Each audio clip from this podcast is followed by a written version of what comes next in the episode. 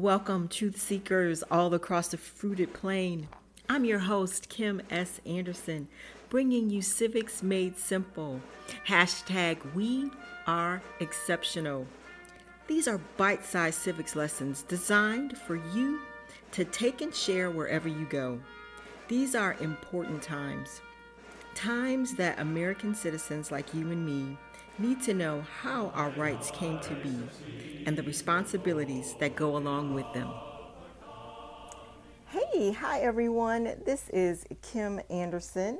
What we're going to be talking about today is the ability to change, as in the ability to change the Constitution. And that process, it's not an easy process, thank goodness. Our founding fathers decided that the Constitution, you know how some people say it's a living, breathing document. Well, yes and no. But what they wanted was for us as the citizenry and the governing body to have the ability to adapt to the things that would come in the future that they could not foresee back in the 17 1800s when the constitution was put together and so the wisdom that our founding fathers had was the ability to make amendments to the Constitution. Now, here's one thing that's really, really cool.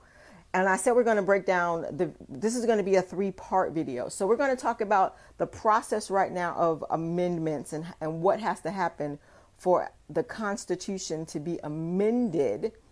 We're, then we're going to do um, a breakdown of the Bill of Rights, which was included in the original signing of the Constitution, the first 10 amendments. And then we're going to look at the um, 11 to 27, the 11th through the, the 11th through the 27th amendments. We're going to look at those so that you will have a record of what they are, why they came to be, and you know what their um, historical relevance is because you don't just willy nilly change the Constitution. And as, so, as I, I guess I'm going to go ahead into the lesson. Um, the founding fathers, the signers of the Constitution, wanted it to adapt because could you imagine Benjamin Franklin seeing the internet today? Like they knew that the world would change. And as much as we don't like it, you know what? A hundred years from now, the world is going to be much different than what we see it see it as it is now. That's what I'm trying to say. And so there have to be and part of the reason why you know we're doing these civics lessons is because we want to have a documentary of the importance of civics we want people to be able to have something to reach back to look to and understand the importance of how our country was founded why it was unique why it is still unique and how to hold on to it and keep it going forward so amendments to the constitution are not done just at the drop of the hat, just because things are popular. No, it takes a lot more work than that to get uh, the Constitution amended. And let me just give you a footnote here that when we say we're amending the Constitution, we don't actually go back and change and erase the document and make changes to the original document. All of the amendments or changes are added on at the end. Now, granted, as we go through history and we go through the amendments, we'll see that some amendments replaced other amendments and made other amendments null and void. That's fine. But we do not go back and start to erase the preamble or start to erase the things in the Constitution. We leave that initial document, those articles, we leave the articles intact. And if there are changes to be made, we amend the Constitution and we put those amendments at the end. Okay? Just everybody kind of knows that, but I just want to make sure that we make that clear. We don't go back and erase any part of the document. We just don't do it. We add on to the end, even though some of the amendments may make what happened previously null and void. Does that make sense?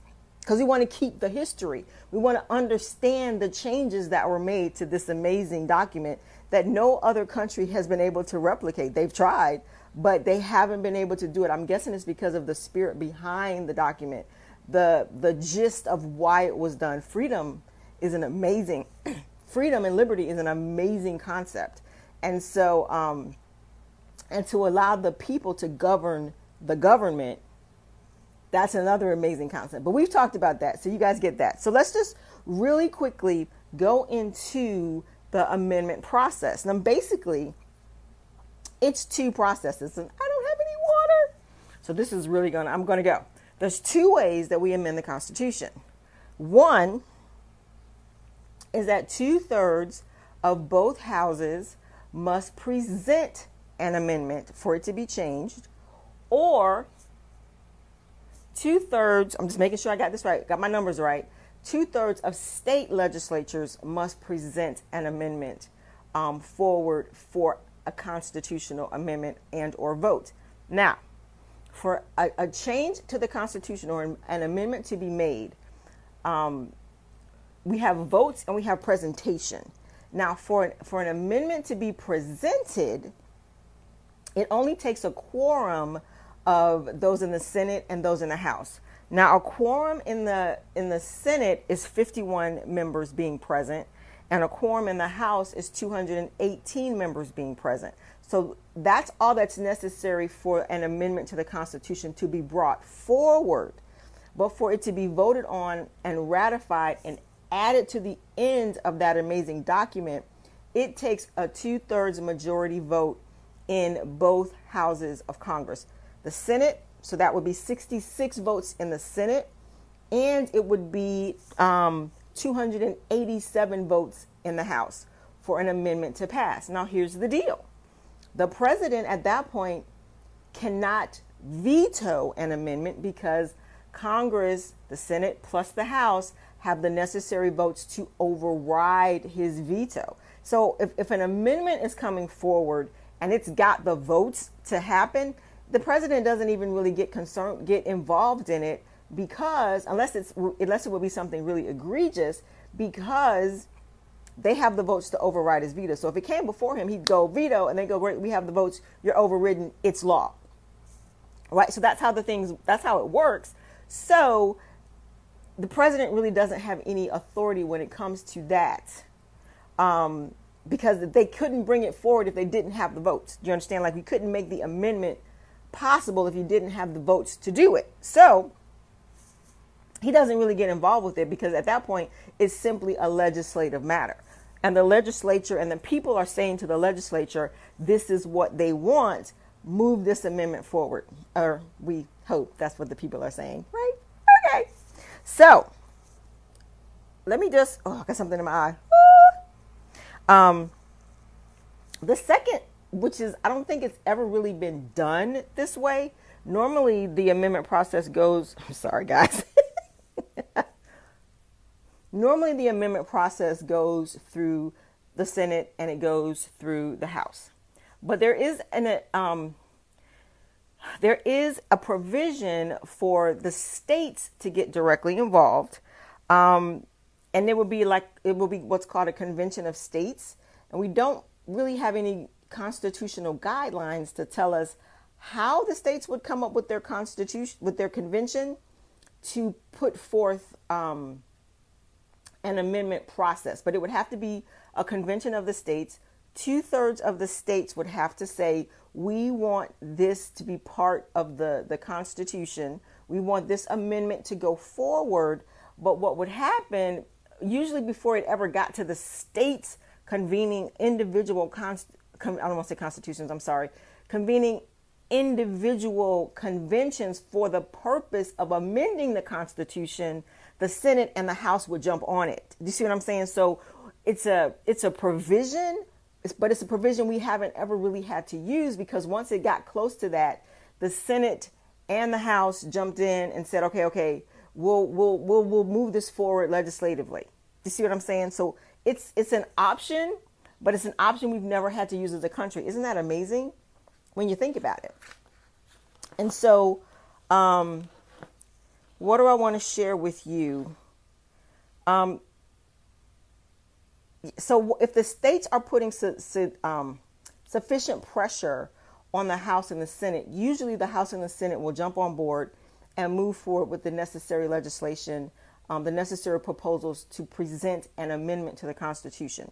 So, what ends up happening, or what can happen, is that usually there is a time frame associated with the passing of the amendment. Now, I grew up in the 70s and the 80s, and back then um, there was an amendment that was trying to be passed called the Equal Rights Amendment, and it made you know, some kind of sense, but it was just sort of something that was float, floating around. ERA, ERA, the Equal Rights Amendment, they wanted to pass an amendment, but they only had a certain period of time to get the amendment passed.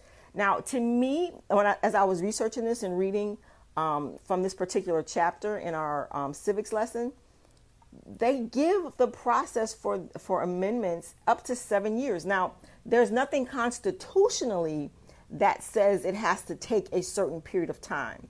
So, what the legislators started to do was as they brought it forward, they would say, okay, guys, we have an amendment, we have a, a proposal for an amendment. We're going to give this thing seven years, which seems astronomical to me in, in, in, in these times. However, it some in some things it did take a while. So I think that that amendment, the um, Equal Rights Amendment, maybe had a five or seven year span, and it was in the news for quite a while, obviously. Um, but it, but in that span, if they did not have the votes, it simply died. So they would write in the proposal, "We're putting forth an amendment to the Constitution that says we believe that there should be equal rights for every person, and we have from now until." Seven years from now to get the votes for this. If we do not have it, this bill simply dies, or this this amendment simply dies, and it's not going to be voted on. And I believe something similar to that is what happened with the Equal Rights Amendment. Like they gave it a period of time, they wrote it into the proposal, and since it did not get voted on or did not have the votes when it came up for the, the final vote, it simply died and it did not become law. Now, so they had a process that initially sometimes they would write into the um, into the the proposed amendment itself the time frame, but then they began to present it um, in the proposal for it to become an amendment the time frame but there's nothing constitutionally that gives it a time frame now some things have happened very quick when when we had the i believe it was the 19th amendment but don't quote me because i'm not doing that video right now but the amendment that gave women the right to vote i believe it was proposed in 1919 and passed in 1920 and so some amendments they happen they just you know what we're not going to mess around with this thing we're getting it done they happen. They don't take that long, um, and some do. They take the the whole allotted time that that Congress gives that particular amendment or bill the ability to pass. Sometimes it takes the entire time. Sometimes it doesn't. I guess it depends on the pressure that the people and the states are putting on that legislative body to get it done. So, um, with that being said, I think that's all we're going to cover right now. I wanted to keep this kind of short and sweet because we've got two more videos coming. So we've got the Bill of Rights coming where we're going to discuss the first 10 amendments to the Constitution, but they were signed at the same time as that the Constitution was ratified. So we had our initial Bill of Rights, which is for the protection of individuals. I love the Bill of Rights. I love, I love, I love that um, some of our founding fathers felt so strongly about individual rights and freedoms that they included it in that first run of the Constitution. They wanted to have a strong central government, but they wanted a government that could protect the individual and the individual rights. I love, love, love that. Not everybody has that. It's probably what makes us Americans Americans is the fact that we have those those really strong principles built into the fabric of our government. And after we do the Bill of Rights, then we're going to do the 11th through the 27th Amendment, and we're going to talk about those that might be a little bit longer video, but I do want, maybe I have to break that up too, but we want to make sure that we're, we're, we've, we've captured it so that you can come back to it and refer to it and send your friends and families to it so that they can get an understanding of their constitution. So I think, guys, that's it. Thank you so much for tuning in. This has been Kim Anderson. Pleased to be able to bring you these videos. So stay tuned. We've got a couple of juicy things coming up for you on the amendments to the Constitution the Bill of Rights, and how it, it really ties in to what we're experiencing today. We've got to know these things so that we can share them with others. We can share them with our children. We can share them with our family and friends so that we'll know what we're fighting for and why. Bless you all. See you later. Bye bye. We hope you've enjoyed this episode of Civics Made Simple. This is your host, Kim S. Anderson, inviting you to visit our site, kimsanderson.me.me, for the latest and most up to date information on our podcast and our store. Follow us at hashtag We Are Exceptional on Instagram and Twitter. God bless, and we'll see you next time.